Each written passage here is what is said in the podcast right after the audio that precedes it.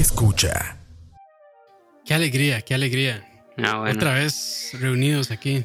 ¿Qué, Juanqui? No se asuste, mae. Muy bien, muy bien. ¿Qué tal, Juanqui? Hace tantísimo tiempo Un placer de. que hayamos, sí, que hayamos dejado este programazo votado. un placer de estar aquí nuevamente. Qué, qué, qué complicado con todo esto, pero bueno, ahí ya, ya volvimos, por Sí, sí, dicha. sí. Sí, sí, sí, ya volvimos, aquí estamos de nuevo, esperamos retomar poquito a poco. Este, y pues nada, espero que todos estén bien en sus casas, espero que la estén pasando bien, que hagan caso a las autoridades. Bueno, si ustedes son amigos de Juanqui en Facebook, ustedes ya sabrán que está también, así como Herbert, también está en una campaña política, bueno, no política, una campaña social muy fuerte. Pero no, todo bien, todo bien. Sí, sí, sí. ah, ¿Qué, Juanqui? ¿Cómo, cómo va eso, mae? No, no, bien, bien. Ahí he estado intentando, pues, no, no tan, no tan político, sino como ir exponiendo un poco los datos ahí de alguna manera para, No, no, muy bien, muy bien. para pues, tal- no, uno no pero, pues concientizar no no no no es la idea verdad sí pues, pero de exponer las cosas de ahí como son nada más sin No, bien, bien. Sin mucha teoría sin mucha conspiración nada más lo que es así simple y llano La sociedad necesita personas así. está bien Sí, ¿no? Y bueno, ahí rápidamente, gracias a, a Diego de la hora La Paja, Diego Carbonara, porque bueno, él hizo todo este diseño gráfico tan bonito que están viendo ahí, con fórmulas, no sé, matemáticas y demás de fondo.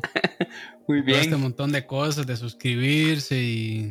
Muy bien, muy, buen, muy bonito trabajo, Diego. Yo creo que lo estoy estrenando.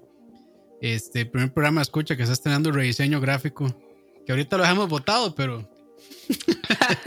pero, pero ahí está, ahí está, ahí está. Gracias para- a... Gracias a Dieguillo. para variar lo, único- lo único que no muere es lag muchachos Bueno, la ahí se mantiene, sí, sí. Qué triste, pero es cierto. Pero bueno, entonces hoy lo que nos reúne este, en esta casa de conocimiento, liderada por Juanqui, como no, es que estábamos viendo Interstellar y. Ah, bueno, a mí este, me llamó mucho la atención ciertas cosas, eh, ciertos términos científicos y ciertas eh, cosas que mencionaban, este, que pues para mí, en mi muy poco cono- conocimiento, pues me parecían que estaban muy bien fundamentadas. Entonces yo le dije a Juanqui, madre Juanqui, ¿usted ya vio Interstellar? Y me dijo que no, pero ya la vio, ¿verdad, Juanqui? dos veces Muy bien. que por cierto, antes de empezar, este, spoiler alert, vamos a estar hablando de spoilers. eh, aquí sin, sin miedo alguno. Entonces, si no han visto la película, que por cierto les recomiendo ir a, hacer- hacerlo antes de escuchar ese programa, es muy buena película. Entonces, no lo vean hasta que. Este. Hasta que hayan visto la película. Y ya después vienen a escuchar este programa para que puedan, pues, discutir. sí sí sí Juanqui, ¿qué le pareció la película, mae? Eh, de no, muy buena. Yo no, no la no la había visto. Esa película es del 2014. Es viejita, sí, ya tiene su Sí, rato. sí, sí. Y yo no la había visto, sí había escuchado mucho de, de, de Interstellar. Y bueno, me gustó que es. eh, yo le decía a Campos que, eh, bueno, está toda la parte de eso como científica y toda esa cosa, pero me gustó mucho Sí, tiene su eh, parte romántica, Su- sí, sí, sí, sí, digamos, la, la parte novelesca, la trama y, y digamos, eh, si, si, si llega a, a tocar con sentimiento de alguna forma, y entonces cuando usted combina esas dos cosas, ¿verdad? Digamos que es toda la parte como técnica de la ciencia y todo eso, pero también y le mete eh, la parte de, Drama. del drama, de- del sufrimiento, Drama. ¿verdad? Y, y- Buena- un- una muy buena manera de contar una historia. sí, muy inteligente también, y, y bueno, y, y buenos actores. Es- Sí, tiene muy buen reparto. sí, sí. Ahí hecho, bueno, rápidamente, ficha técnica. eh, fue dirigida, producida y escrita por Christopher Nolan, que tal vez lo pueden conocer de películas como Inception, el, el- la trilogía de Dark Knight de. Batman, Memento, Prestige. Bueno, eh, Ah. bueno, Dunkirk creo que es la más nueva también. Dunkirk. Entonces, pues. Memento es Tiene- buenísima, buenísima esa Sí, película. Memento es- buenísima. De hecho, de hecho, Nolan tiene es, esta cuestión fuera, digamos, de la trilogía de Batman, que es como. Está obsesionado como con el tiempo y maneras de manipularlo y todo eso. De hecho, bueno, la más. La película que va a salir pronto, creo. Parece que todavía está como de pronto a lanzarse es eh, Tenet. Y también de como que juega con esto el tiempo y demás. Entonces, Interstellar juega con el tiempo, Tenet juega con el tiempo, Memento juega con el tiempo, Prestige un Eh. poquito, no tanto. Y también Inception. Eh, Inception. Inception, es muy buena. Inception, Pero, y, de, Inception es muy buena, sí. y de alguna forma, el Mae siempre en las películas como que logra rejuntar como actores de muy alto calibre. Sí, y los mismos, o sea, este, digamos que le gusta como trabajar siempre con, con, con- como con una base de actores. Matthew Entonces- McConaughey, DiCaprio. Bueno, es- este tema de Murphy, eh, Cillian Murphy, es como se llama, Ajá. me el- parece, ajá, Cil- Cillian Murphy que es el espanta, el- es el espantapájaros, ¿no? En Batman. Sale Y en el- varias de sus películas, en Dunkirk, sale en, y en Inception también. Y el que es este, ah, es que se me olvida, el que es eh, Alfred en la de Ah, sí, cierto. Sí, sí, sí, el, Mi- Michael Caine. Michael Sir, Caine. Sir, Sir- Sir Michael Caine. que quede claro. con todas las- sí, yo creo que yo creo que este Michael Caine es quien más ha colaborado con él. Ha estado casi en todas sus películas. sí, sí, creo. sí. Pero ese chaval es Entonces- es, es como esos más que son como muy underrated en el cine porque es muy buen actor, pero usted nunca como que lo ve. Sí, no, y tiene, tiene una carrera impresionante, Michael Caine. De años. Sí, ese, ese chaval, el eh, hay una película de ese man que, a ver, a ver si la puedo, Busque, busque, no importa. hay, hay una película de él que es vieja, man, es, vamos a ver, ay, Yo a, a él debo decir que lo conozco más por las películas de Nolan. En Eh. otras películas casi no, no lo he visto. El Gran Turco se llama. Gran Turco, ¿no? Esa No, película visto. es buenísima. Y, ah, bueno, esta Kingsman también sale ahí. Ah, sí, es cierto, en Kingsman. Sí, sí, sí, sí. Pero esa cinta, el, el Gran Turco, es buenísima. o sea, cualquiera que vea esta hora tiene que ir a verla porque esa cinta es súper, súper buena. Ah, bueno, eh, apuntada entonces. Y bueno, para seguir entonces con la ficha técnica, eh, protagonizada por Matthew McConaughey, que ya lo dijo eh, Juanqui, Anne Hathaway, Jessica Chest- eh, Chastain, Chastain, creo que es, ¿no? Ujú, Chastain, Chastain. Chastain, ajá, Bill Irwin, Ellen Burstyn y Michael Caine, y la música por el súper reconocidísimo Hans Zimmer. Muy buena, muy buena música también. También juega mucho con el tiempo en, en esta. Bueno, tiene una canción, no recuerdo el nombre exactamente de la canción, pero. Spoilers, cada segundo que pasa en la canción es un año en la Tierra. Ah, en serio. Sí. el, de hecho, bueno, el Hans Zimmer también le ha hecho como que el, eh, trabaja mucho con este Muchos Nolan. trabajan, trabajan también juntos, muchos, sí. En, bueno, en las de Batman estuvo, estuvo en Inception, creo que en Tenet también va a estar. Eh, no sé si en alguna otra está, pero sí ha estado en varias él. Trabajan muy bien juntos. Pero sí, excel- excelente película. A mí me gustó mucho realmente también. No, no, no, muy buena. Me, me duele no haberla visto antes, pero ahí, bueno, ya, ya por lo menos me puse el día. sí, sí, sí, sí. Pero bueno, entonces eso es un poquito de, bueno, de la película como tal. No vamos a sentarnos a analizarla tampoco. Vamos a hablar más como del lado científico, que es lo que, No, lo no, que Juanqui, lo que Juanqui sabe. no nos vamos a poner cinéfilos. No, no, para eso mejor Roa y, y Roa probablemente va a decir que es una cochinada de película. Sí, no, sí, no sí, creo que no, no creo que diga eso. No creo que diga eso. Es una muy buena película. No, no, no. Para que Roe, para que Roe diga que es buena película, tiene que ser de, de un. Tarantino, tiene No, que no. ser Tarantino. No, no, no. De un director de esos raros bohemios italianos. Que el Mae solo salió, solo, solo tiene como dos cintas. Y el Mae tiene Y las como. dos son joyas. Ajá, ajá, sí, sí, sí. Eh, no, es que, bueno, Eddie, Roa tiene una formación de académica muy distinta a la, may- a la Sí, mayoría sí. de personas que vemos cine, entonces, pues, de él las, las analiza de una manera distinta. Sí, sí. Pero bueno, Uno, uno lo Pero ve. yo creo que él, yo creo que él sí, está, sí, va- sí estaría de acuerdo en que esta es una muy buena película. Sí, sí. Uno es que lo ve como así como muy burdo, porque no tiene como las herramientas para juzgar ese tipo de cosas, pero Correcto, sí. correcto, correcto. Pero bueno, entonces eh, empecemos de una vez con- con esto, que bueno, fue mi idea y Juanqui me apoyó, entonces creo yo que es una muy buena idea. excelente. Entonces, pues en la película pues se tocan muchos conceptos científicos, ¿cierto? Bastantes eh, y históricos también. Que era el, y bueno, aquí, bueno, aquí tenemos varios puntos. Yo creo que antes de iniciar, y creo que es un dato interesante y curioso, muy interesante, perdón, muy, muy interesante. y es que eh, Kip Thorne. Como nos gusta. Bueno, como nos gusta, sí. Kip Thorne, eh, una de las autoridades sobre el estudio de la gravedad y la relatividad, trabajó de lleno en esta película. Eh, de hecho, me parece que fue también productor ejecutivo. Pero más que todo su trabajo fue el de documentar a Nolan en todas las bases científicas de la película. Entonces él estuvo pues eh, formulando, bueno, haciendo fórmulas, resolviendo fórmulas matemáticas este, de diferentes cosas.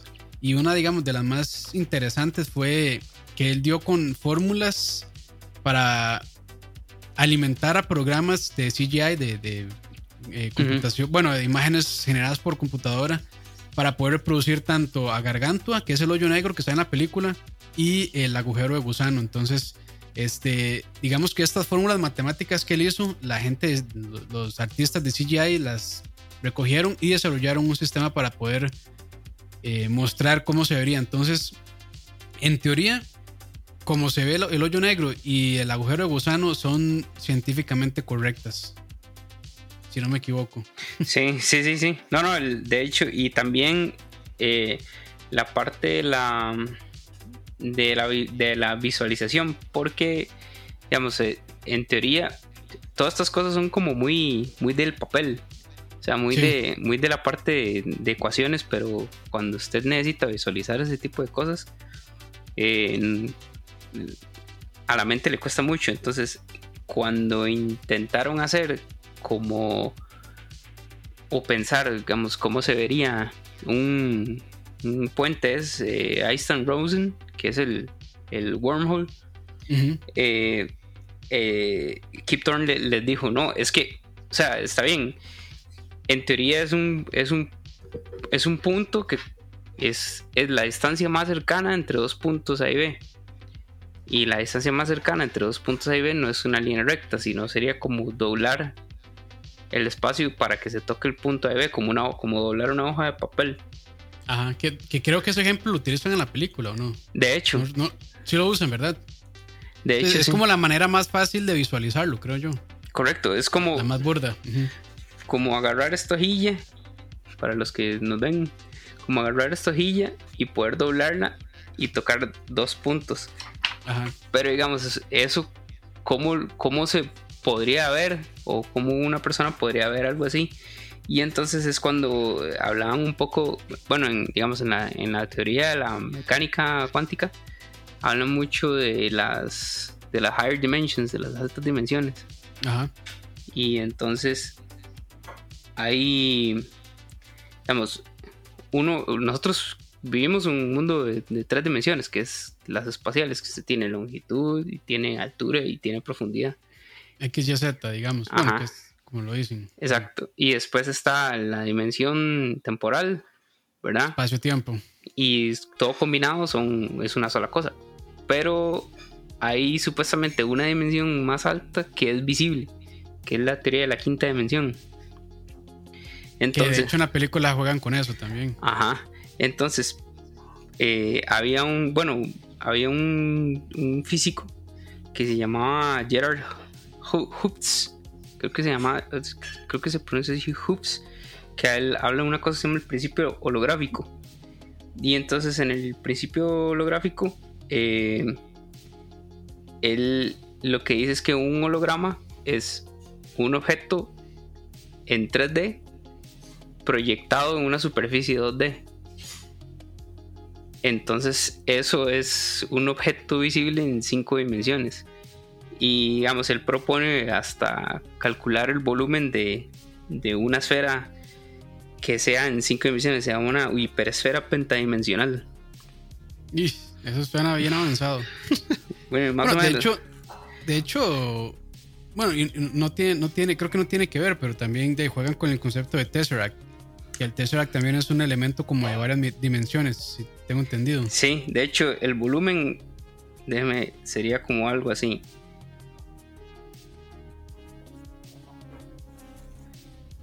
Bueno, Juan, que no atrase.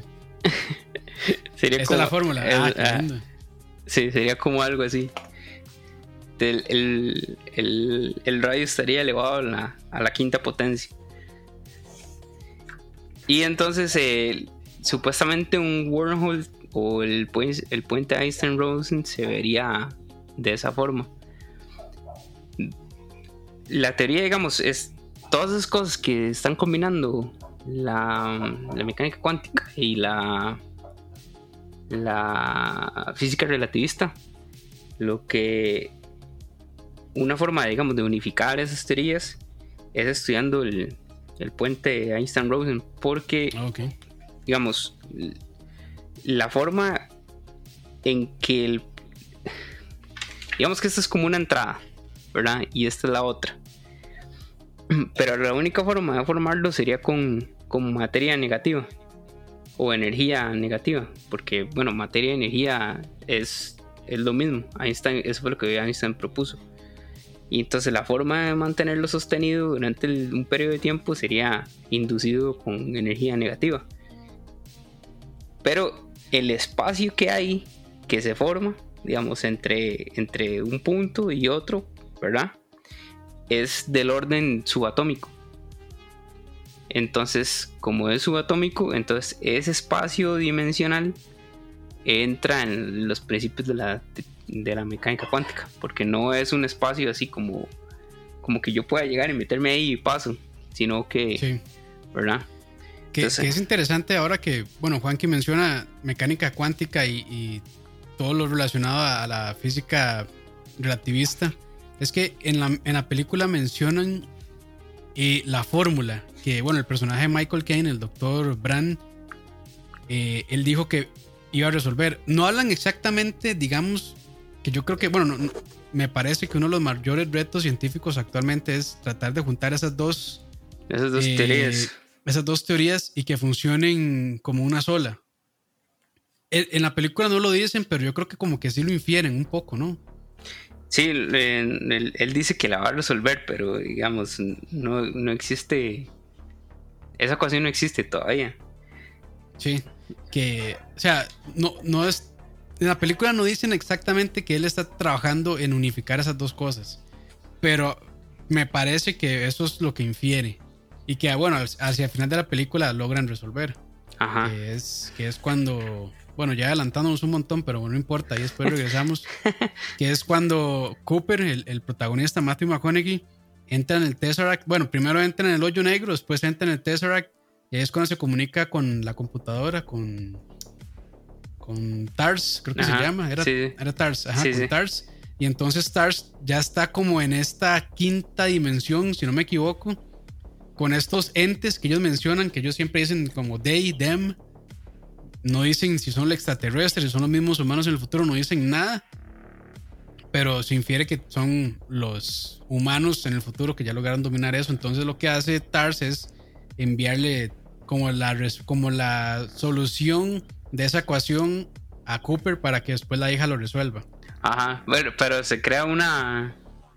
Sí, ahí es donde Una- ya entra la, la parte súper romántica de la película, ¿verdad? Y ya como que quiere un poco, pues, todo lo científico y, y logran así como, de como, ahí básicamente logran viajar en el tiempo. Ajá. Y, y, y digamos, al, al mandarle ese mensaje para que el mal resuelva la ecuación, para que se la dé a la hija, es que se hace una paradoja temporal. La paradoja, ajá, la paradoja. Que sí, bueno, ahorita yo creo que para no adelantarnos ahí, lo, lo dejamos picando, pero empezamos con, lo- con los, digamos, eh, los puntos que tenemos aquí que queríamos discutir un poco. Y bueno, el primero, bueno, si a Juan que le parece, ¿verdad? si a Juan que no le parece, entonces no. Con los cinco puntos del monólogo de otro rollo. Pero bueno, un- una de las cosas que me llamó la atención a mí fue al principio de la película, cuando reúnen al, al papá, a Cooper, y están hablando de la hija en la escuela.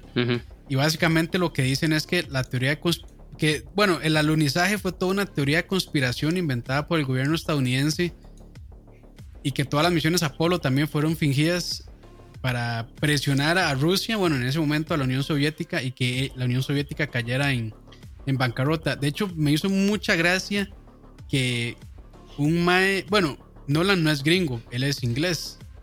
Pero me llamó la atención, digamos, que una persona que.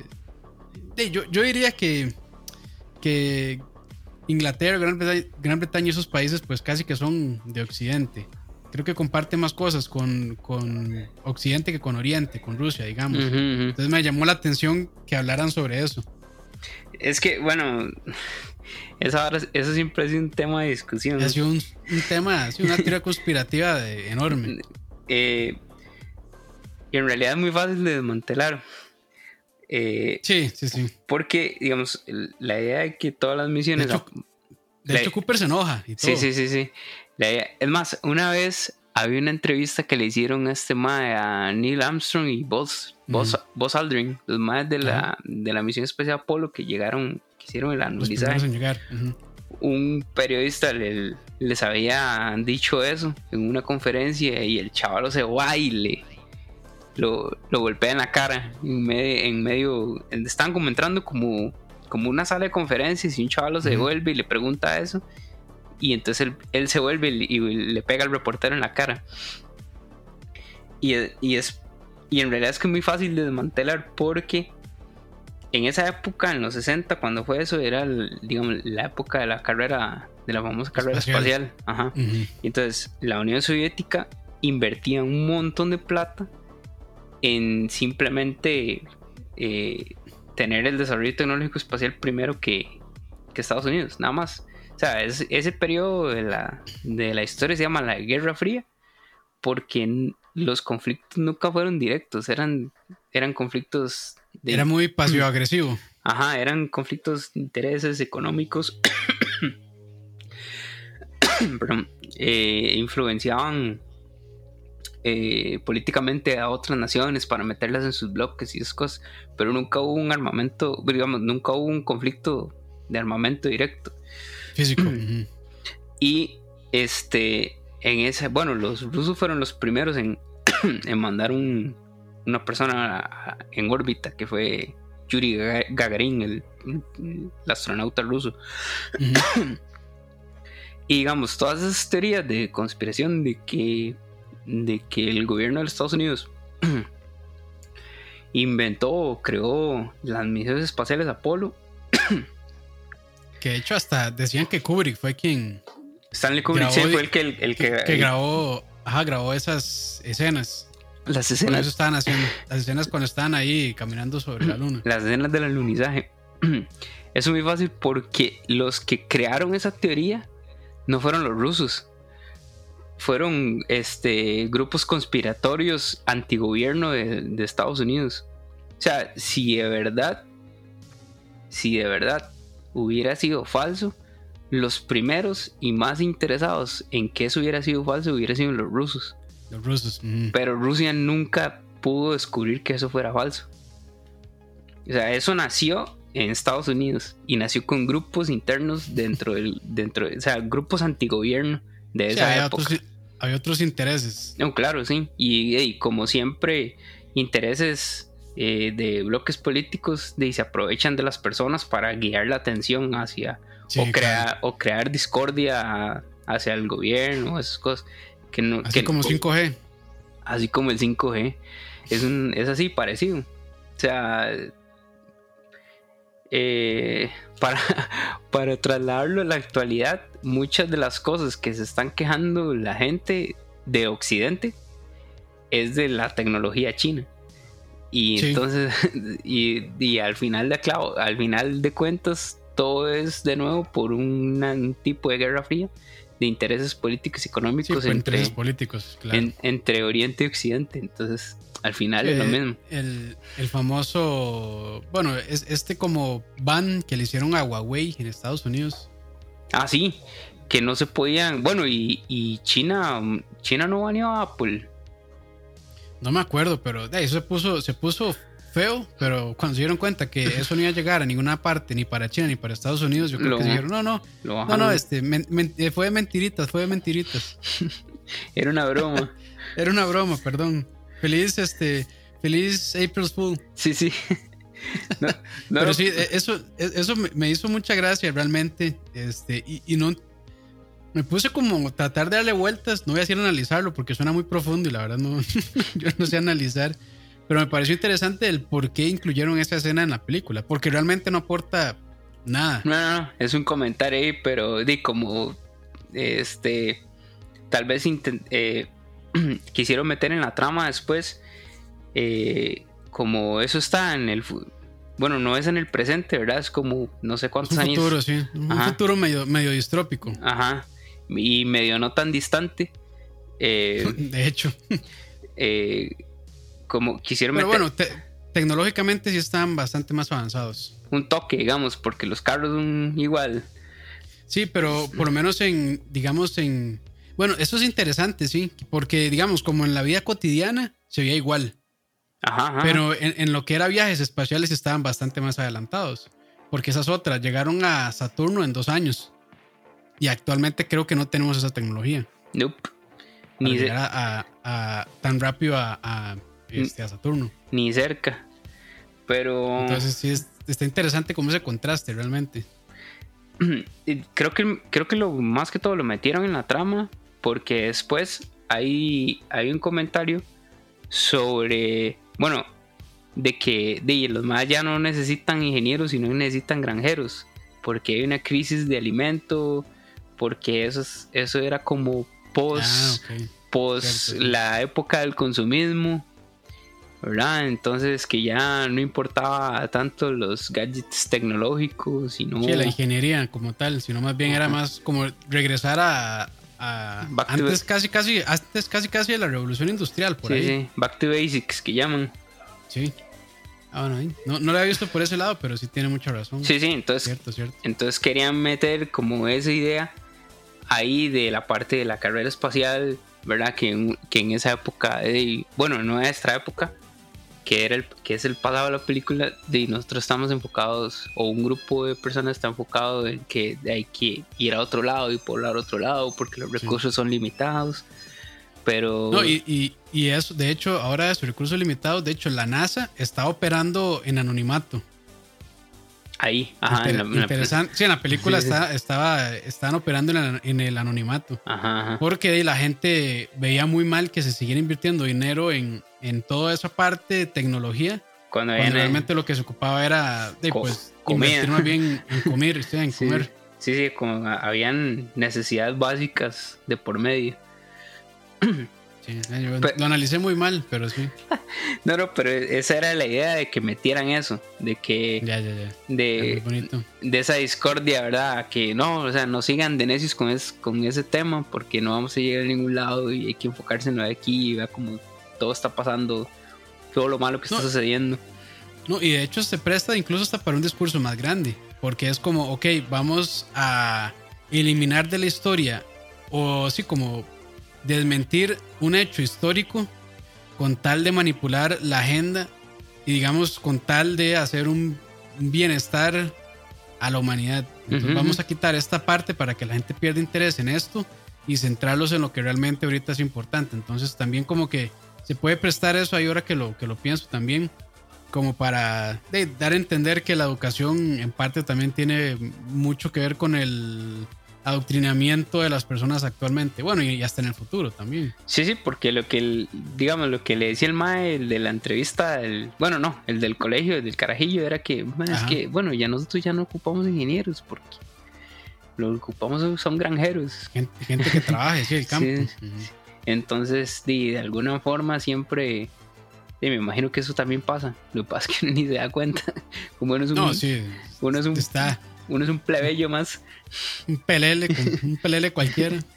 uno, es un, uno es un plebeyo más en, en los hilos de, de, ¿Cómo le llaman esto? El del nuevo orden mundial. Nuevo orden. Dijo una amiga nosotros. Sí, sí, sí. Qué miedo. Pero bueno, continuando entonces con otros de los temas que hay por ahí que a mí se me, se me hizo.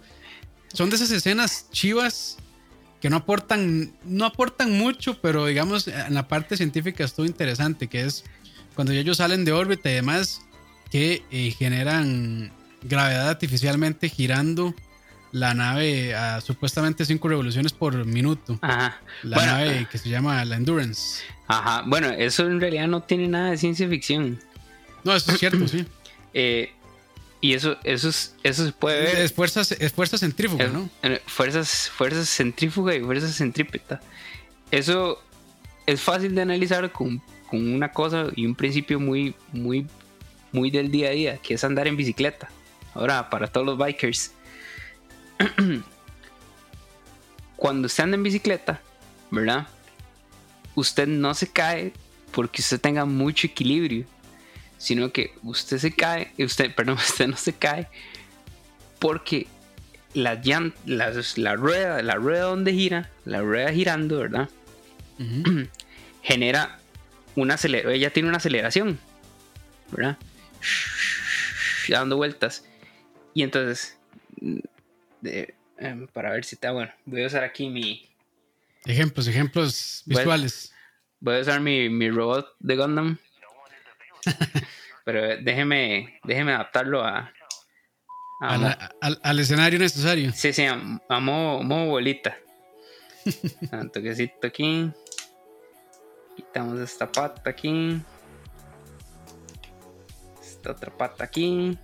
Cerramos las orejas, cerramos la pata.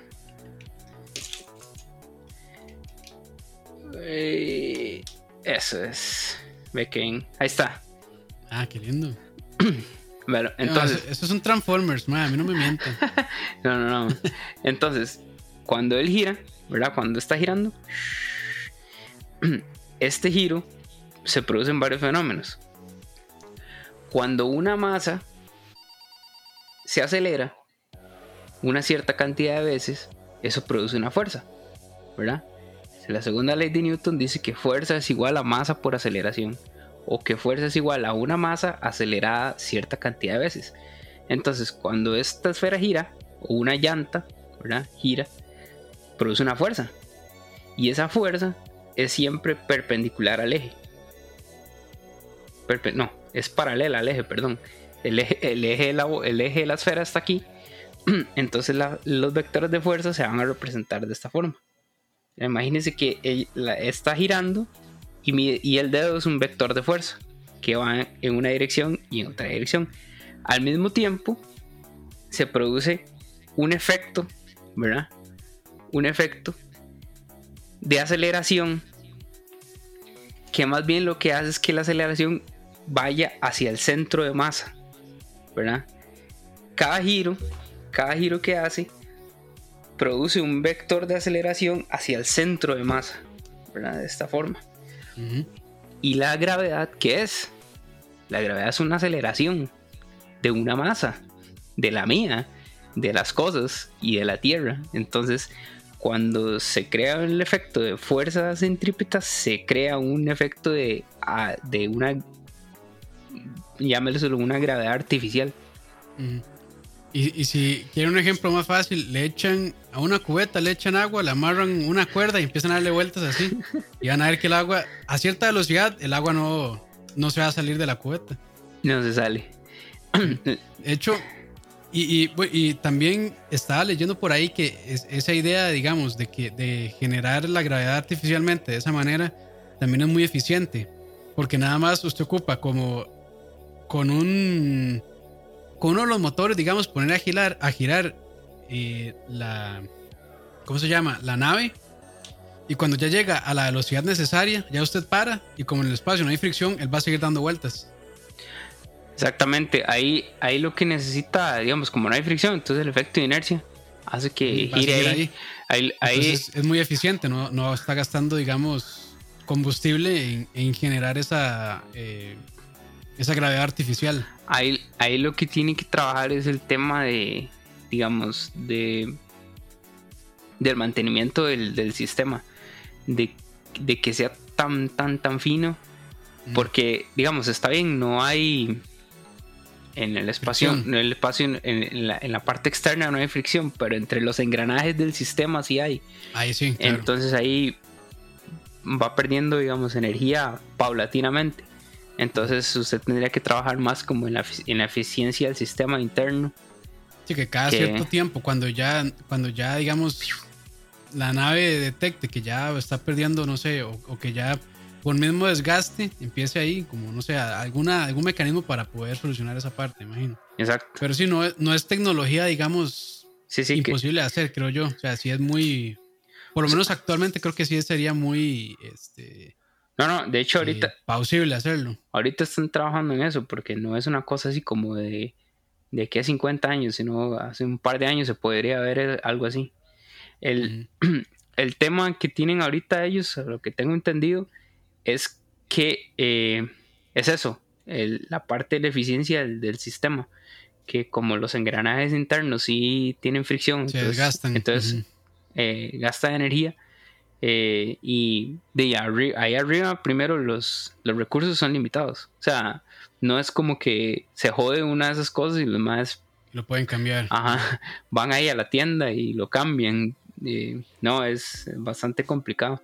Y también que como pierde energía, necesita estarle metiendo energía para que el sistema siga rotando. Como reiniciarlo en algún no, punto. No, no, no, reiniciarlo no, sino que en algún momento por, por el mecanismo se desacelere, que, que algo lo mantenga a esa, a esa, velocidad, a esa misma velocidad. A esa, a esa, velocidad constante, pero ese algo este, tiene que ser de un... Como, tal vez una energía más alta de la que ahorita actualmente tienen por, lo menos la Estación Espacial Internacional. Porque todos los, todos los, los, sistemas de monitoreo y toda la parte creo que lo que más le gasta a los más es el, un brazo que tienen afuera. Un, brazo robótico. Ajá, para hacer las caminatas espaciales, me imagino. Ajá, ajá, porque todo lo que tienen ahí trabaja con un guataje bajísimo, un voltaje bajísimo todo se carga con energía solar y la energía solar son, son cargas demasiado pequeñas. Interesante.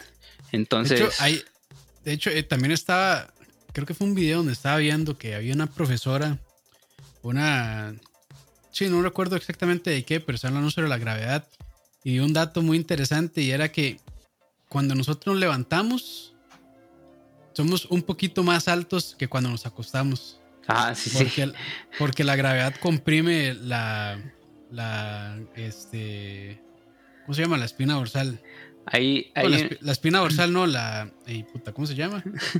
sí, eh, eh, sí, sí, sí, la, la, columna vertebral. La columna vertebral, correcto, sí. Y dicen que de hecho las personas cuando van al espacio, que como no tienen, este, como, como la gravedad no les está comprimiendo la columna vertebral, hasta pueden crecer un poquito más incluso. Un par de centímetros. Sí. Hay un... eso se llama un efecto que se llama eh, fuerzas de marea. En inglés se llama tidal forces.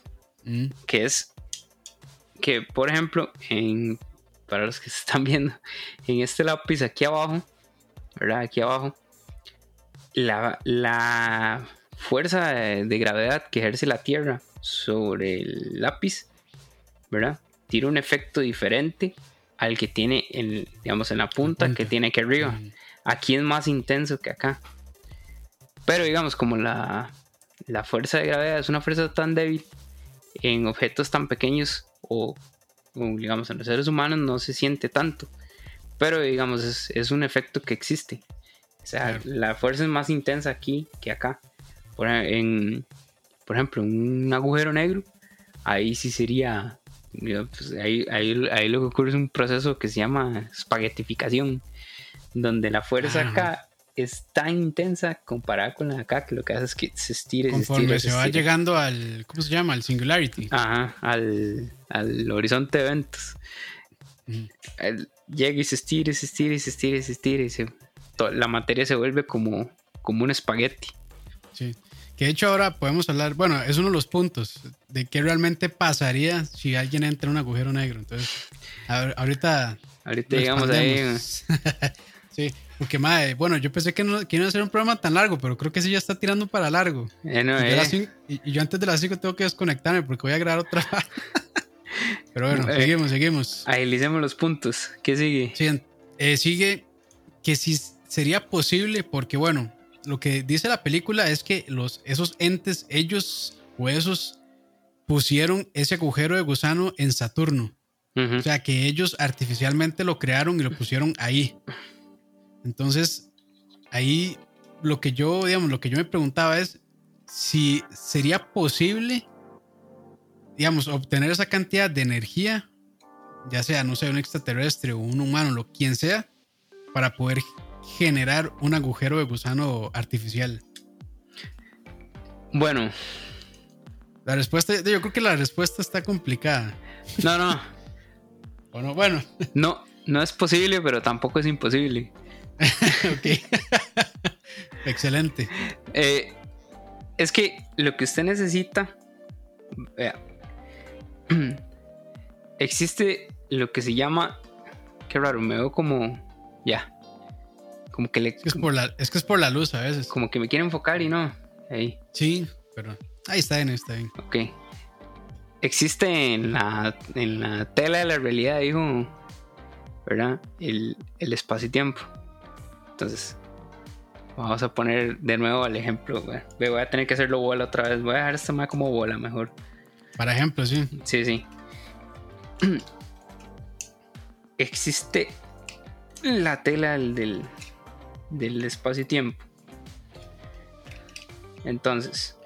Que ya sabemos que se puede eh, curvar. Estirar, expandir, curvar. Ajá. Entonces. Yo tengo. Imagínense qué es esto. ¿Verdad? Que es, es esta hoja acá. Entonces, cuando hay una masa, ¿verdad? Hay una masa, interactúa con la tela del espacio-tiempo y la curva. La curva de esta forma, así. ¿Verdad? Esa curvatura es proporcional a esa masa. Y eso se describe con una ecuación que se llama las ecuaciones de campo de Einstein. Donde dice que la masa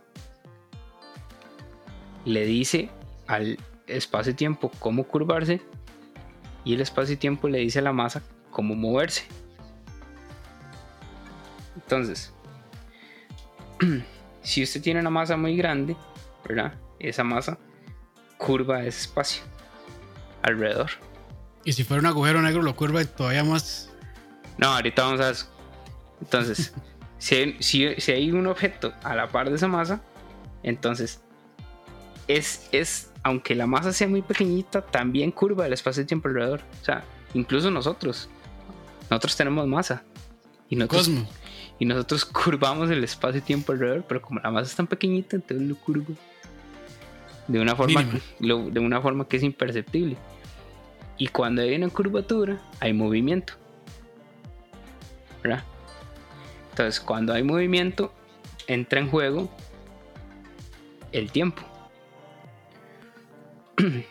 Entonces, para poder crear ese puente Einstein-Rosen, usted lo que necesita es un tipo de masa distinta a esta masa. Esta masa. Que aún, que aún no conocemos. no, sí, sí, sí, se ha creado en laboratorio de forma sintética. pero dura un par de microsegundos. Esta masa. ¿En, en dónde? ¿En Harplo? En, en el CERN. En, ah, en el CERN, perdón. Sí. Qué raro esta luz. Bueno, no importa. Eh, se entiende, se entiende. Ok, ok. Esta masa es una masa positiva. Para poder crear el, ese puente Einstein-Rosen, usted necesita una masa negativa. Y entonces usted se queda así como, pero ¿qué entonces qué diablos es una masa negativa? Entonces, usted tiene que pensar en el principio de qué es masa. A uno en la escuela le enseñan que masa es todo lo, toda la materia que ocupa un lugar en el espacio. Pero no, eso no necesariamente es cierto. Existe otra definición de masa.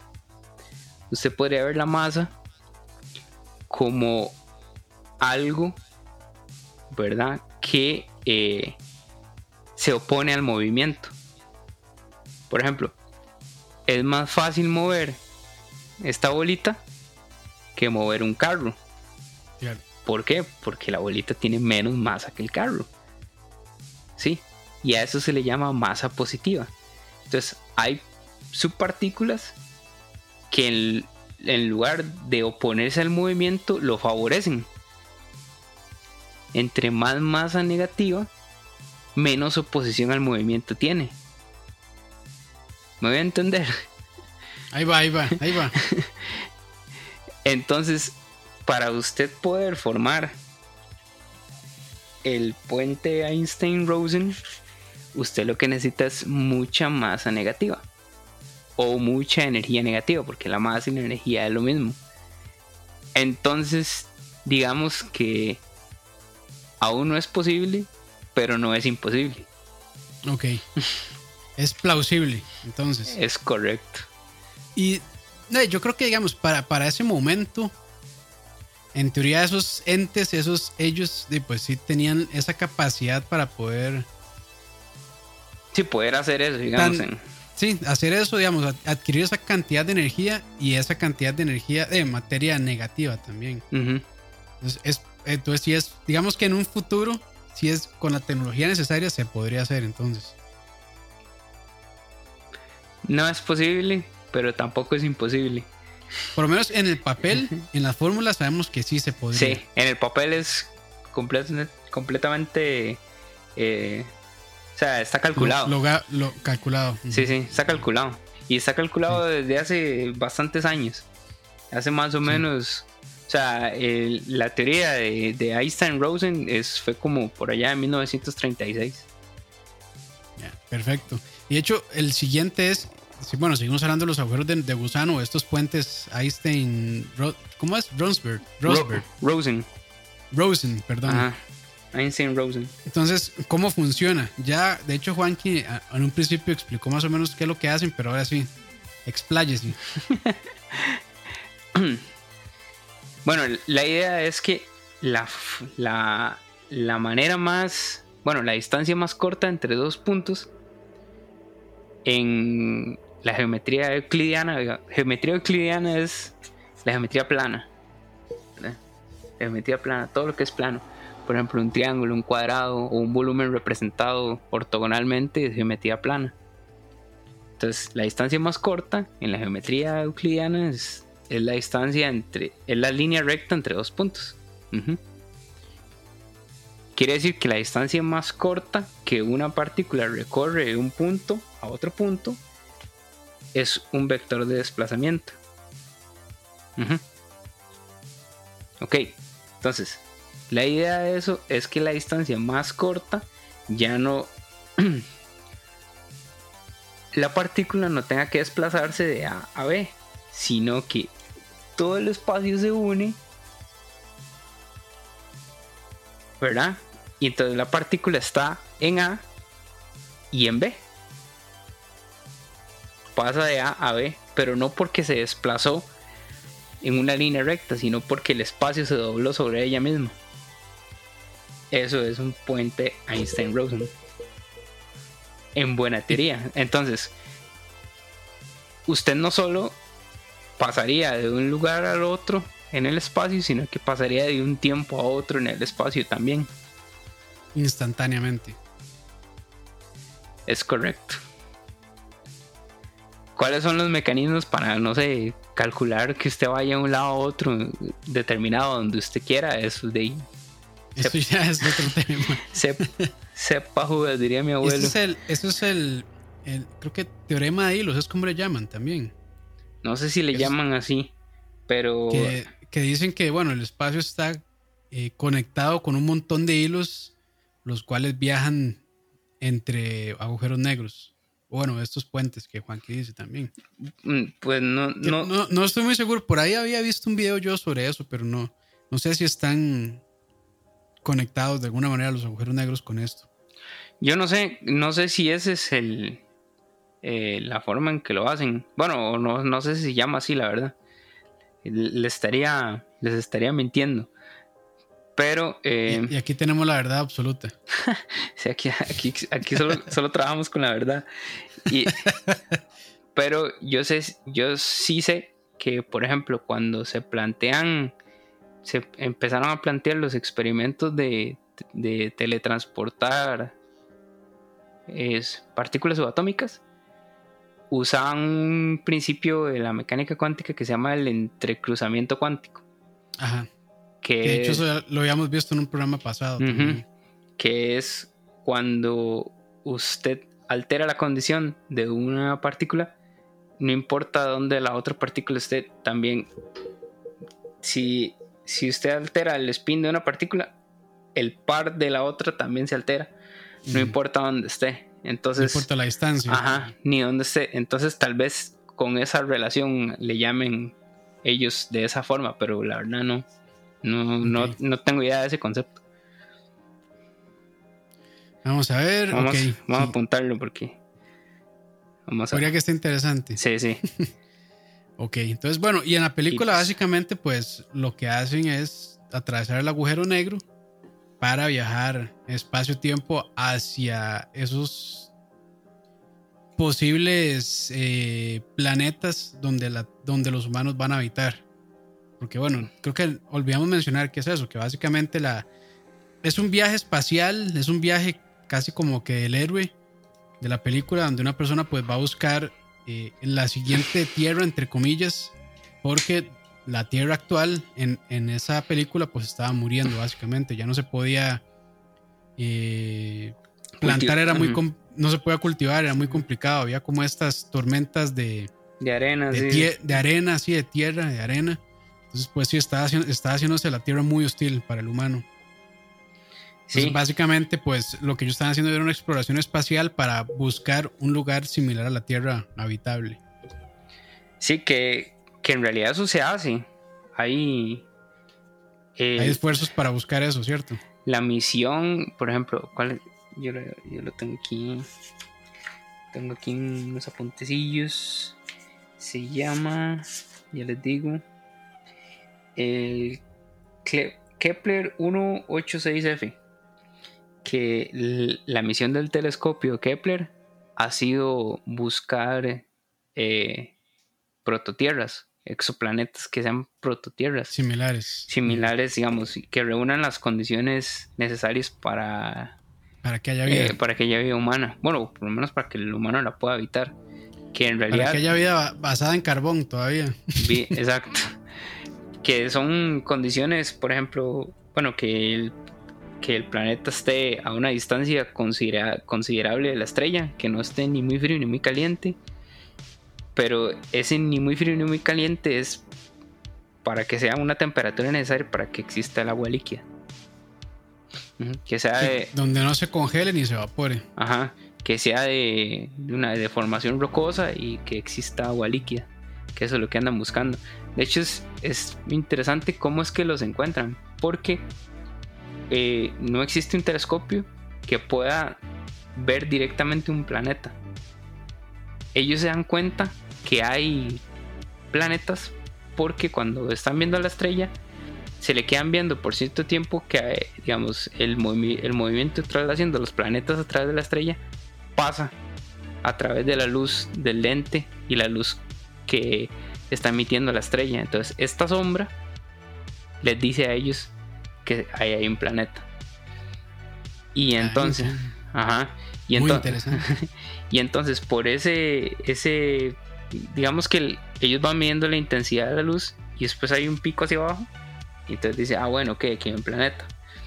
Y entonces, por la velocidad a la que baja ese pico, y por el tipo de luz que emite la estrella, y por el tipo de luz que se defractó cuando pasó el planeta a través de la sombra, ellos saben la masa, el diámetro eh, y los componentes químicos del planeta. Eh, sí, este, saben la masa porque pueden determinar el tamaño de la estrella y la velocidad a la que pasó la sombra. Ya por eso saben la masa. Eh, pueden determinar el diámetro porque como saben la velocidad y la masa, ahí terminan, determinan eso también. Eh, y determinan los componentes químicos del planeta porque usan un, principio que se llama el efecto Doppler, pero aplicado a la luz. Y entonces ellos, la luz, la luz como tal, ¿verdad? Es blanca. Pero eh, todos los, los elementos o los átomos de la materia, o los isótopos más que todo, tienen cierto comportamiento ante la luz. Eh, esto es muy fácil de explicar por qué, del, por qué el cielo es azul. ¿Por qué cuando, digamos, por qué cuando de día y a mediodía yo veo, veo para, el, para el firmamento. Y se llama la canción. y veo que el cielo es azul y en, de noche yo lo que veo es el espacio. Bueno, hay, hay, unos, hay un fenómeno ahí, ¿verdad? Pero una forma más simplista de explicarlo es que, digamos, en la, en la atmósfera está la capa de ozono. Y el ozono son eh, tres moléculas de oxígeno juntas. Están las tres moléculas de oxígeno. Así, tres moléculas de oxígeno ahí juntas. Entonces, cuando la luz del sol viene viajando, golpea esa molécula de ozono y separa los átomos de oxígeno. Entonces, por estabilidad, el ozono siempre tiende a existir. Por un principio que se ve, incluso se ve en el colegio, se llama la regla del octeto, la regla de Lewis, que es que la molécula busca su estabilidad electrónica. Entonces, la luz la golpea y separa los átomos, pero los átomos al buscar esa estabilidad se vuelven a unir. Cuando se vuelven a unir, los electrones brincan de un estado energético a otro. Y ese, y ese brinco energético produce una longitud, produce una onda que tiene una longitud y una frecuencia que el ojo la capta como el color azul. Eso mismo pasa cuando ellos descomponen la luz que están captando de las estrellas hacer, hacer esa descomposición, ellos pueden saber que hay oxígeno, metano, que hay hidrógeno, que tal, porque cada elemento es produce reacciona eh, distinto a la luz. Una, una, un, un, efecto que emite una onda que tiene una cierta frecuencia y una cierta longitud que es un color. Entonces, como saben qué tipo de colores tiene la estrella, ellos saben qué tipo de elementos tiene la estrella y qué tipo de elementos tiene el planeta. ¿Y se comunican RGB o hexadecimal los colores? Perdón, perdón, perdón. Perdón. Se le salió. Perdón. Este. Vamos a ver, ok, bueno, aquí continuando. Bueno, ya ellos siguieron con su viaje y demás. Ajá. Eh, lograron cruzar el agujero de gusano. Que por cierto, este, dicen, está leyendo por ahí que la representación de cómo se ve el agujero de gusano es también científicamente correcta que pues básicamente lo que hace es como distorsionar y se como esta esfera, o sea, como el, otro universo, galaxia, o hacia donde se van, se ve así distorsionado como, no sé si han visto como estos lentes de pez, que son así circulares y que hacia los lados se distorsiona muchísimo la imagen, entonces... De Pro Evolution Soccer. yo, no, no solamente yo tiro chistes malos, así que bueno, ya no me siento tan mal. Pero bueno, la cuestión es que llegaron eh, a esta otra galaxia y pues se encontraron con Gargantua, que es el, agujero negro, el hoyo negro.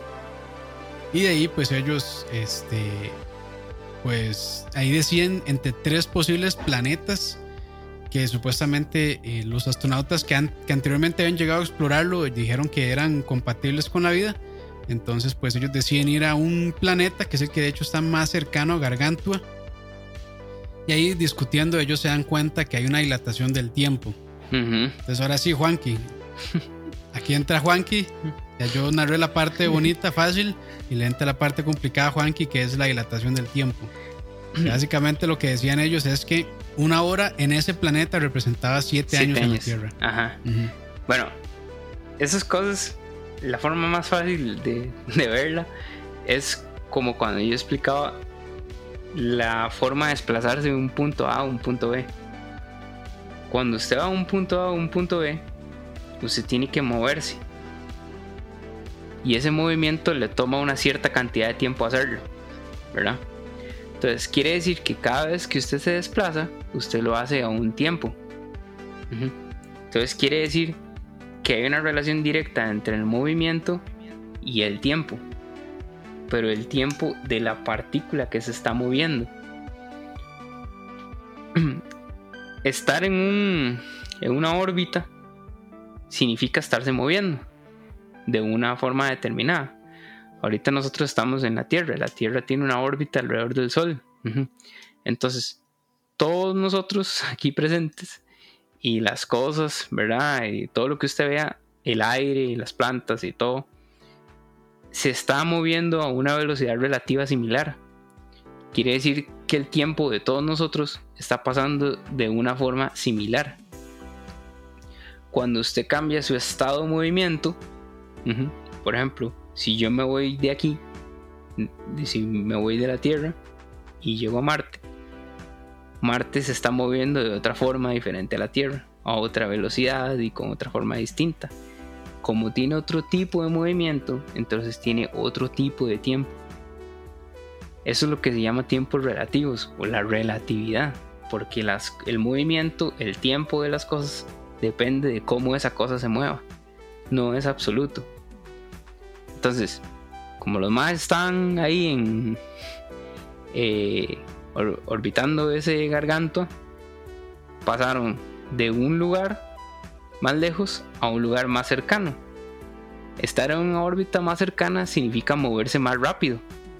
Quiere decir que el tiempo va a pasar más rápido que cuando usted está aquí. Entre más rápido usted se mueva, más lento es el tiempo. ¿Sí? Con respecto a lo que otra a lo que otro eh, observador está viendo. Sí, de hecho eso es lo que dice uno de los científicos, que no recuerdo el nombre, que ese es, es el actor negro, que dice That's Relativity, folks. Y se, Algo así dice. Y se murió. Y el mae lamentablemente se muere, sí. ¿Ve? Hay una... Bueno, no es, no es, no es, no es el, el, otro que es que cuando van a este planeta que están orbitando Gargantua, van Brand, la doctora Brand, va Cooper y va el otro mae también blanco. Y en la nave se queda el negro junto con Tars. Entonces, el que se muere es el blanco. Y de hecho, cuando regresan, o sea, el mae está todo hecho leña, más viejo se ve y le dice, ¿cuánto ha pasado? Y el mae dice 23 años. Ajá. Y es donde está de esta escena súper icónica que es cuando Cooper está viendo todos los videos que el hijo le mandó. Que son básicamente 23 años de videos que el maestro se perdió. Ajá.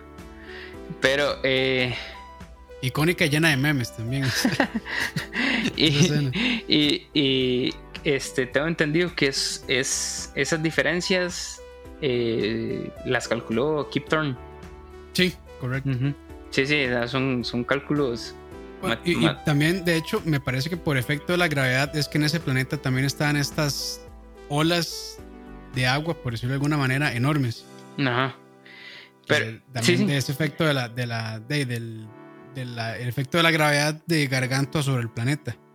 Es que hay, eh, no, no, hay que no hay que separar los, los conceptos. Recuerde que la gravedad es movimiento, ¿verdad? O sea, la gravedad es la consecuencia de la curvatura del espacio y tiempo debido a una masa pero esa curvatura le dice a la masa cómo moverse. Y al fin de cuentas la gravedad es eso, es el producto del movimiento de las cosas. Entonces cuando hay movimiento hay un tiempo implícito. Cuando hay diferentes movimientos hay diferentes tiempos implícitos. Cuando hay diferentes gravedades, porque la gravedad es un movimiento, entonces hay tiempos diferentes. Pero al final de cuentas todo lo mismo. Todo es movimiento.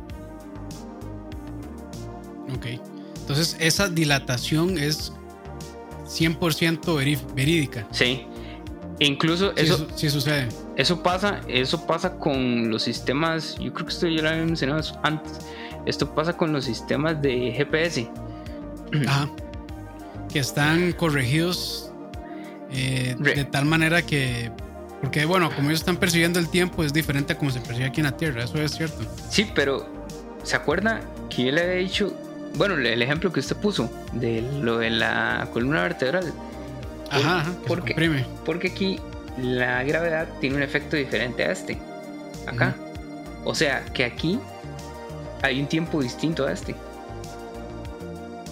Hay una. el, tiempo, el tiempo de mis pies es distinto al de mi cabeza. Exactamente, hay una fluctuación, aunque sea infinitamente mínima, pero hay una fluctuación. Eso es lo que se llama las ondas gravitatorias. Entonces, cuando la distancia sí es bastante representativa, como los GPS que son satélites, entonces ellos sí, ellos sí perciben una diferencia de un par de segundos. Entonces los softwares están programados para corregir esa diferencia. Esa diferencia, claro. Perfecto. Eh, y ahora, bueno, hablando, continuando con el con, con Garganto, con el hoyo negro, ¿qué pasaría realmente si una persona entra ahí? Porque bueno, en la, película de ahí sí lo romantizan muchísimo. Y es, digamos, yo creo que es el punto donde la película más se aleja de hechos, bueno, no son hechos científicos, pero digamos, eh, de lo que en el papel con fórmulas pasaría. Porque en, la película Cooper entra al hoyo negro y básicamente cae en este, eh, en este Tesseract y de hecho, también pues pasa esta escena antes, que es cuando Brandt se comunica con los entes, cuando le dan la mano, digamos, que es como una distorsionada así. Y es básicamente Cooper que la está saludando desde el, desde el ¿qué sería? Sí, desde el futuro. futuro, sí. ahí, ahí, ahí, pasa un efecto extraño. Por ejemplo, recuerde que todo siempre es los, los cambios solo se perciben cuando usted tiene dos observadores. Porque asuma que usted llega y se desplace a velocidades cercanas a la de la luz. Su tiempo, relativo. su tiempo, usted no va a sentir esa diferencia. Su reloj sigue igual, desde, desde, su punto de vista. Desde el punto de vista del otro Jetas que se quedó ahí, ahí, ahí, ahí él sí va a percibir él va a percibir el cambio que usted tuvo y usted va a pedir, usted va a percibir el cambio que él tuvo. Desde su perspectiva no pasa nada. Los cambios solo son cuando se compara dos situaciones. Por eso es relativo. Entonces, si, si usted como persona se aproxima ahí al agujero, usted no se va a dar cuenta. Pero el que lo está viendo desde afuera, lo que va, lo que va a ir viendo es que usted lentamente se va deteniendo, deteniendo, deteniendo, deteniendo, deteniendo hasta quedarse casi como una foto ahí por toda la eternidad. Eso es lo que va a percibir el que está afuera. Lo que usted va a percibir, que está cercano ahí, aún no se sabe qué es lo que usted percibe. Pero cuando se acerca al horizonte de eventos, eh, como las fuerzas de eh, marea son tan intensas, ¿verdad? Entonces los pies suyos se van a empezar a estirar y estirar y estirar y estirar más con respecto a su cabeza. Entonces, este es el, efecto espagueti. le, ocurre una espaguetificación. Incluso el tiempo de su cabeza va a ser un tiempo diferente al y ahí, sí va, y ahí sí va a estar muy diferenciado, ¿verdad? Ajá, al de sus pies. Entonces, probablemente usted, eh, de no sé, perciba una muerte muy lenta. Ahí se va a hacer lenta y dolorosa. muy, muy lenta y Supuestamente su, su, cuerpo se va a empezar, dicen que se, también se va a empezar a desprender partes conforme se va estirando, ¿sí? O sea, cuando ya la masa de su cuerpo no aguante, entonces lo que va a hacer es empezar a... No, no, es por eso. Porque a fragmentarse. es por eso, porque la, la, fuerza de marea es tan intensa que los pies se le van a ir como por aquí y su cabeza se va a quedar en el mismo lugar. Pero va a ser tanto que, digamos, no, no espaguetifica su cuerpo por trozos, sino que lo hace ya a nivel atómico.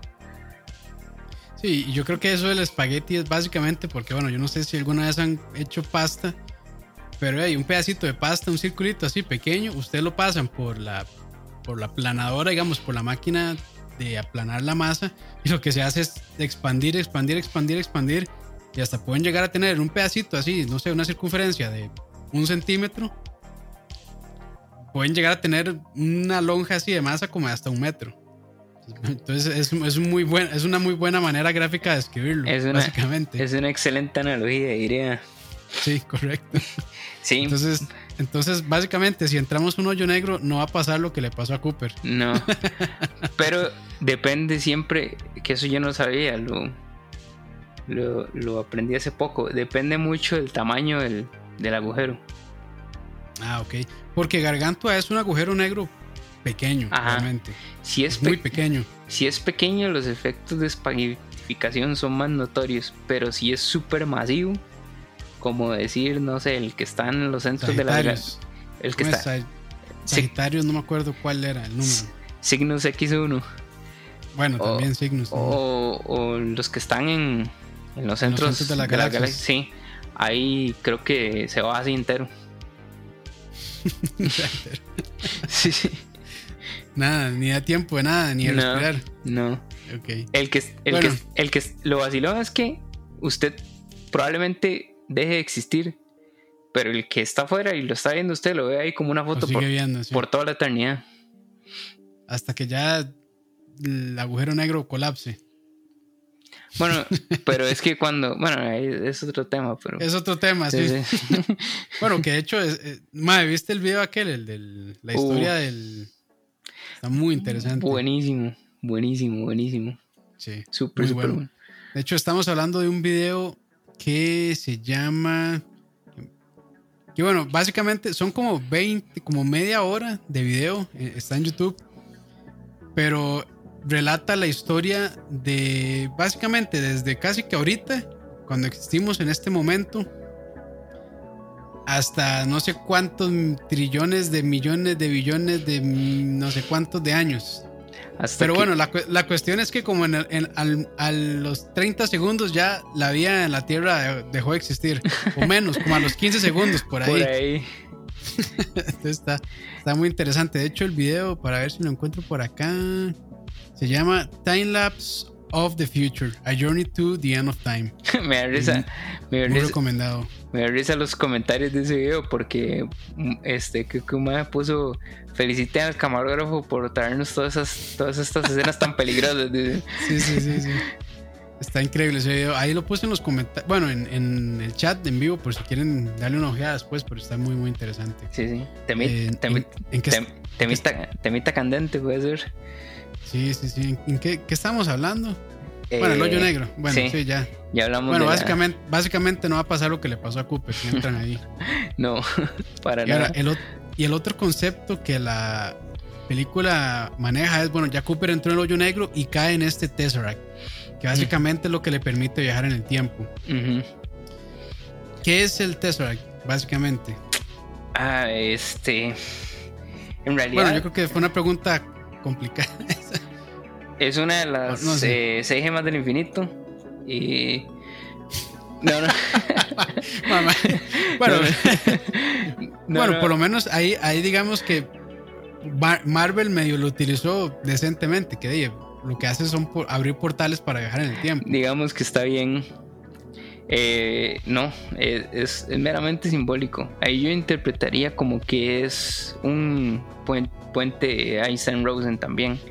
Porque Mm, el puente Einstein-Rosen no solo te cambia el espacio, te cambia el, el tiempo también.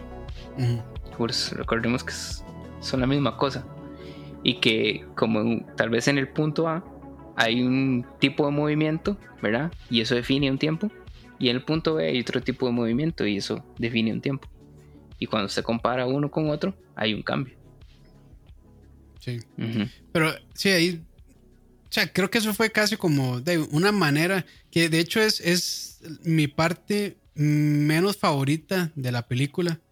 Porque básicamente, desde un punto de vista narrativo, comete no errores, pero varios truquillos que son medio baratones, por lo menos en el cine, que es la exposición, que es cuando todos se lo cuentan al- al- a la audiencia. Ujú. Y básicamente ahí lo que hacen es chorrearle a uno cómo fue que pasó toda la historia de cómo Cooper llegó hasta ahí. Pero lo hacen de una manera así como que, ah, ya lo entendí todo, voy a hacerlo así, y esto viene para acá, y ya entendí quiénes son e- los entes y quiénes son ellos, y ya entendí que esto es un Tesseract, y ya aquí tengo la respuesta para la, el- para el, el- ¿cómo se llama? El- la fórmula que está resolviendo el profesor Brand, ya tengo aquí todo, ya resolví todo, entonces esa es como mi parte menos favorita de la película realmente, básicamente por, un, por ese punto de vista narrativo. Pero hey, creo que resuelve bien realmente. Y ahí pues ahí es donde más, incluso se romantiza muchísimo más la película. Y es cuando pues hay como dos conceptos, que uno es gravedad como viajero del tiempo. Ujú. Bueno, por lo menos así lo interpreté yo. Y otro también que es el amor como lo único que puede superar la barrera del espacio-tiempo. Ahí muy Por- eh, hay, Muy, que, muy, hay que muy meter- poético eso, sí. hay que meterle el shakespeareano. Sí. Y pues, eh, que, o sea, tampoco la película, creo yo que eh, puede también tomar, tomarse sus libertades este, tanto narrativas como también científicas. Al mm. final es ciencia ficción, ¿verdad? Tampoco es un documental científico donde, no, no. están presentando hechos, ¿verdad? Nada más, sí, pues es, es una historia para entretener, básicamente. No, no, pero digamos que está, está bien contada y digamos, y las partes donde intenta meterse en lo técnico, eh, sí lo hace bastante bien. Lo logra bien, sí. Sí. Y, yo creo que parte de eso es también de que trabajó tan de cerca este científico, este señor Kip Thorne, que, ah, bueno, olvidé mencionar, él de hecho escribió un libro con todas estas, con todo su trabajo investigativo que hizo para la película que se llama The Science of Interstellar. Por, si, ah, les interesa, por, si les interesa también, pues... Eh, de ahí creo yo que hubo un par de descubrimientos, tanto en la parte y avances también en la parte de, de CGI, como también de ahí representaciones y fórmulas gráficas para poder ayudarle al humano a visualizar el, hoyo negro. Porque incluso, bueno, esta película salió antes de la fotografía eh, del, agujero negro, del agujero negro, entonces... Y resultó ser bastante... Se, se, acercó mucho, creo sí, yo. demasiado. Era se acercó bastante a, cómo se ve. Era casi igual a lo que se esperaba que fuera, que se vería. Y, Pero Juan, ¿qué más decía usted? ¿Qué, opina de cómo la película al final chorrea todo este montón de... O sea, cómo, cómo llega a toda esta conclusión de, y cómo resuelve, digamos, toda esta parte de los viajes en el tiempo? Digamos que lo hace bien. En esa parte de cómo resuelve ese, ese, tema de los viajes, lo hace bien. Yo creo que hizo sus paradojas, pero tal vez no las logró resolver, pero las... las es que, es que siempre... Las, las amasó de cierta manera que se hacen digeribles siempre, siempre que usted involucra ese factor, en el tiempo. siempre, siempre va a tener paradojas. no, no, no, tiene quite. Y como hasta el momento, pues el viaje hacia adelante no genera paradojas, pero cuando viene de adelante hacia atrás, ahí es donde tenemos problemas y como no hay forma de ahorita de ver cómo resolver eso, hay teorías, hay proposiciones, un montón de cosas. Eh, e incluso cuando se, eh, en el, programa que se trató lo de, lo de Endgame, ahí, ahí, ahí, se habló mucho de eso. Pero es, son incógnitas hasta el momento y cualquier cosa que se diga no tiene puras, puras conjeturas y no hay bases tampoco. Son, son, es mucha suposición que igual es interesante ahí suponer un poco y discutir, pero eh, no hay forma, no hay forma. Sí, que de eh, hecho es, eh, esta es la última pregunta que yo tenía. Sorry, madre. No, no, que, que, que, en la parte por lo menos de la narrativa y todo eso, no, buenísimo. No, Nolan, Nolan es un es un maestro. No, no sé, no, no, digamos, yo no, no soy ninguna autoridad, ni tampoco tengo la capacidad técnica para decirlo pero creo que, digamos, en historias este, de este tipo, así como de viajes en el tiempo y, o hay cosas un poco tal vez distintas a lo que el, cine actual hace. Creo que él, es un muy buen escritor. Mm, no, claro. No, no. Sí, es, Muy buen, es un muy buen escritor, hace muy buenos guiones.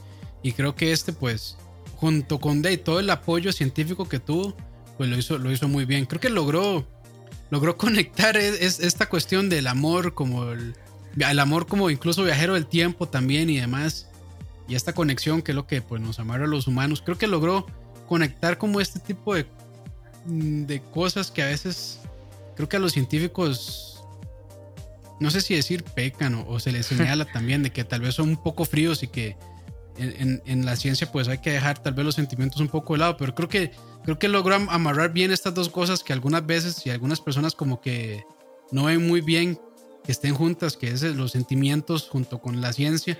Y de hecho también en cierta parte de la película hay una discusión de eso, que la doctora Brand pues estaba como una relación con uno de los exploradores anteriores que estaba en otro planeta.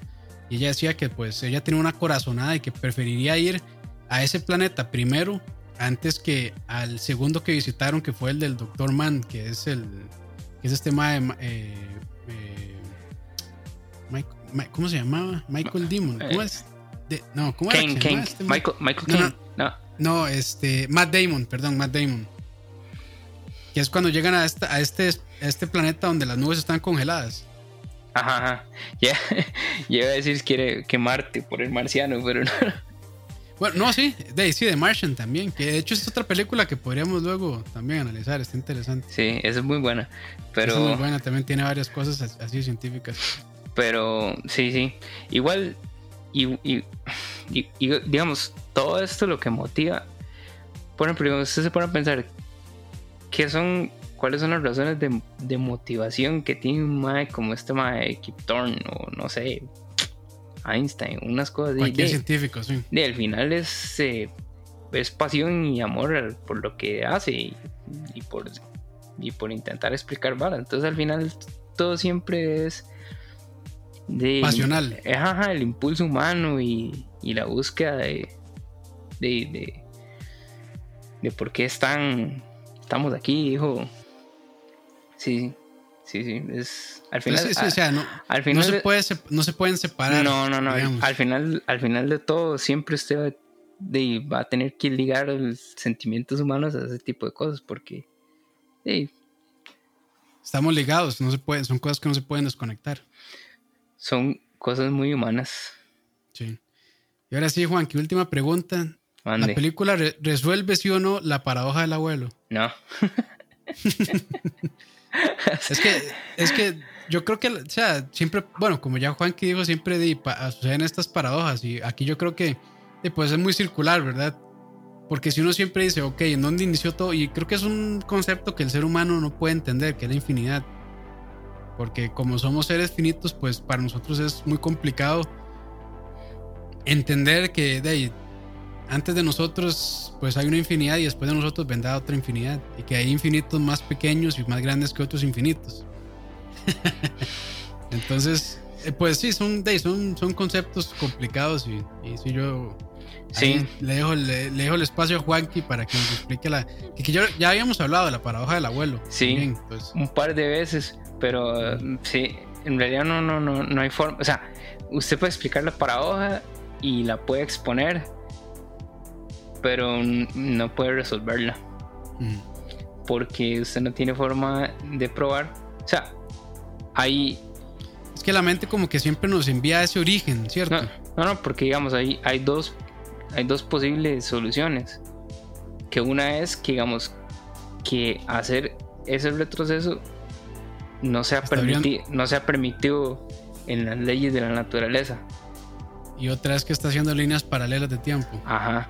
Porque que usted se vuelva, o sea, la, naturaleza tiene, tiene leyes y trabaja bajo, bajo, bajo, esas, bajo esas leyes, digamos. Todos los eventos se desarrollan bajo las leyes establecidas de un, un universo. Pero ¿qué pasa si hacer eso es una de esas leyes?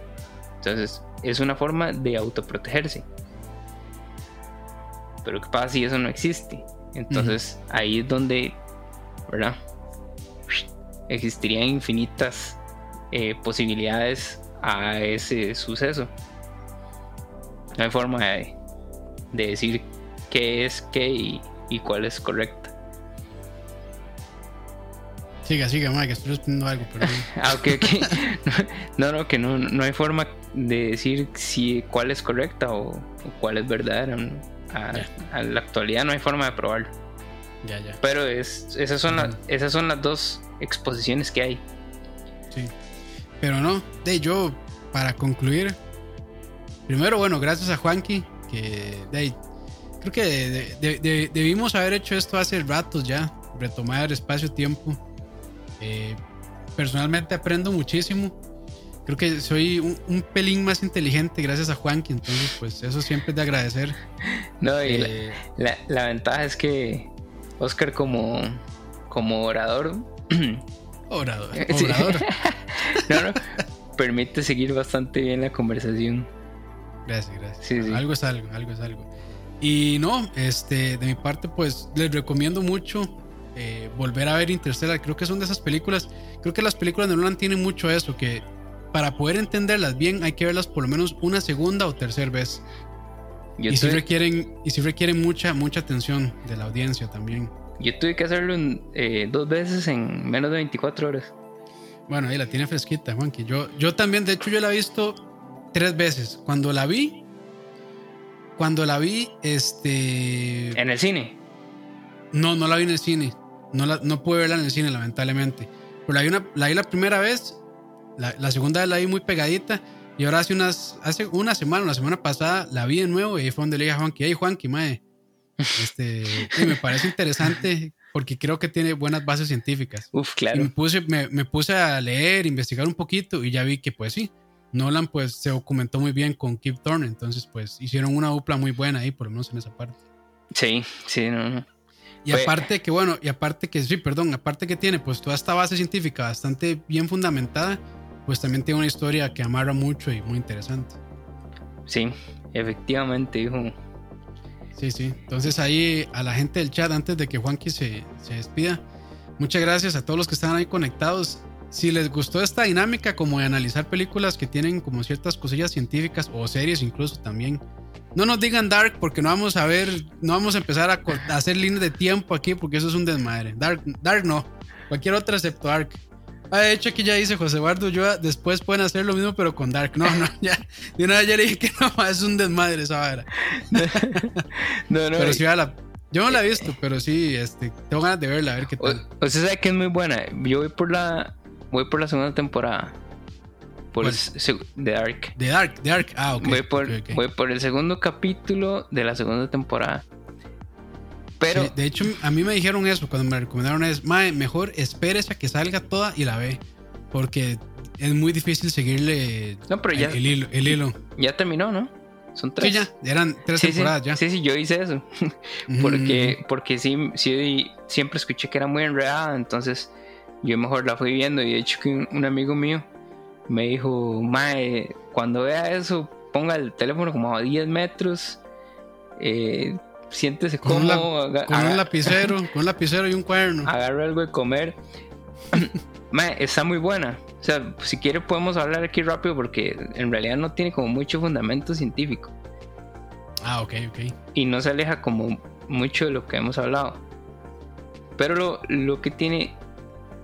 Lo que tiene de especial es que trata de dos principios fundamentales. Bueno, un principio fundamental. Y lo. Y en la serie constantemente lo dicen con los viajeros especialmente con este tema de Jonas. Bueno, ahí los que la ven me entienden. Sí, sí, ahí, ahí saben sin, quién es. Sin hacer spoiler.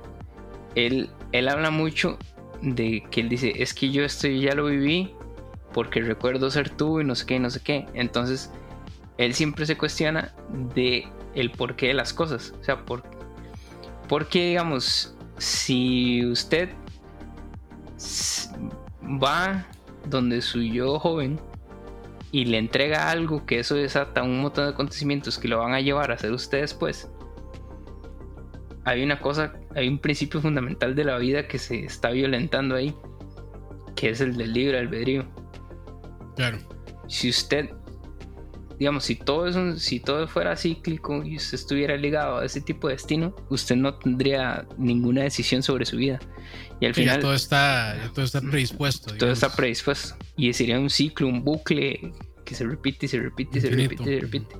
Entonces, de todo lo que cuenta la serie, que es muy interesante, y todos los, todas las cosas que pasan, cómo se relacionan todos los personajes, el principio fundamental es eso.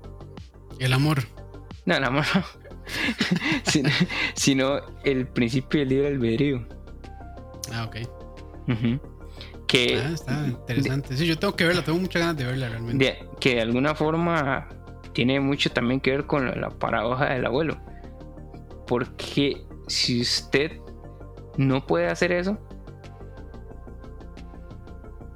o y lo hace, es una, una de dos. ¿Fue decisión suya o ya fue, era algo predestinado? Si es algo predestinado, se vuelve un bucle infinito. Si fue decisión suya, entonces le da la opción del libre albedrío. Si, si el libre albedrío existiera, entonces lo que crearía son infinitas Líneas posibilidades. paralelas del tiempo. Infinitas posibilidades. Y en el ámbito científico, a la gente no le gusta eh, que el libre albedrío sea intervenido. Por eso la- las proposiciones de las líneas o las realidades múltiples son las más aceptadas porque no interfieren con ese principio fundamental. Ok, de no. estaría interesante. Yo no la he visto, tengo que verla realmente. Lo que pasa es que con series creo que es, más, un poco más complicado porque como son de muchos capítulos y, trazar la línea de eso creo que sí se haría muy, muy lejos. Entonces creo que películas es un poco más sencillos para hacer esta dinámica. Requiere tiempo. sí, de hecho, requiere tiempo, sí. De hecho, eh, ahí está volver, dijeron volver al futuro, esa fue una la que yo le dije a Juan que volver al futuro. Aunque bueno, volver al futuro. Buena. es buena, pero no tiene como tanta cosa científica, pero de vez en cuando como que sí tienen algún dato por ahí, ¿verdad? La energía nada más. Se puede hacer, sí. Está de Martian, que recuerde. Eh, bueno, Space Odyssey, incluso. Porque Space Odyssey es más como una novela espacial, pero creo que también funciona. Pero ahí podemos ver otras opciones. Pero bueno, Juanqui. Muy bien.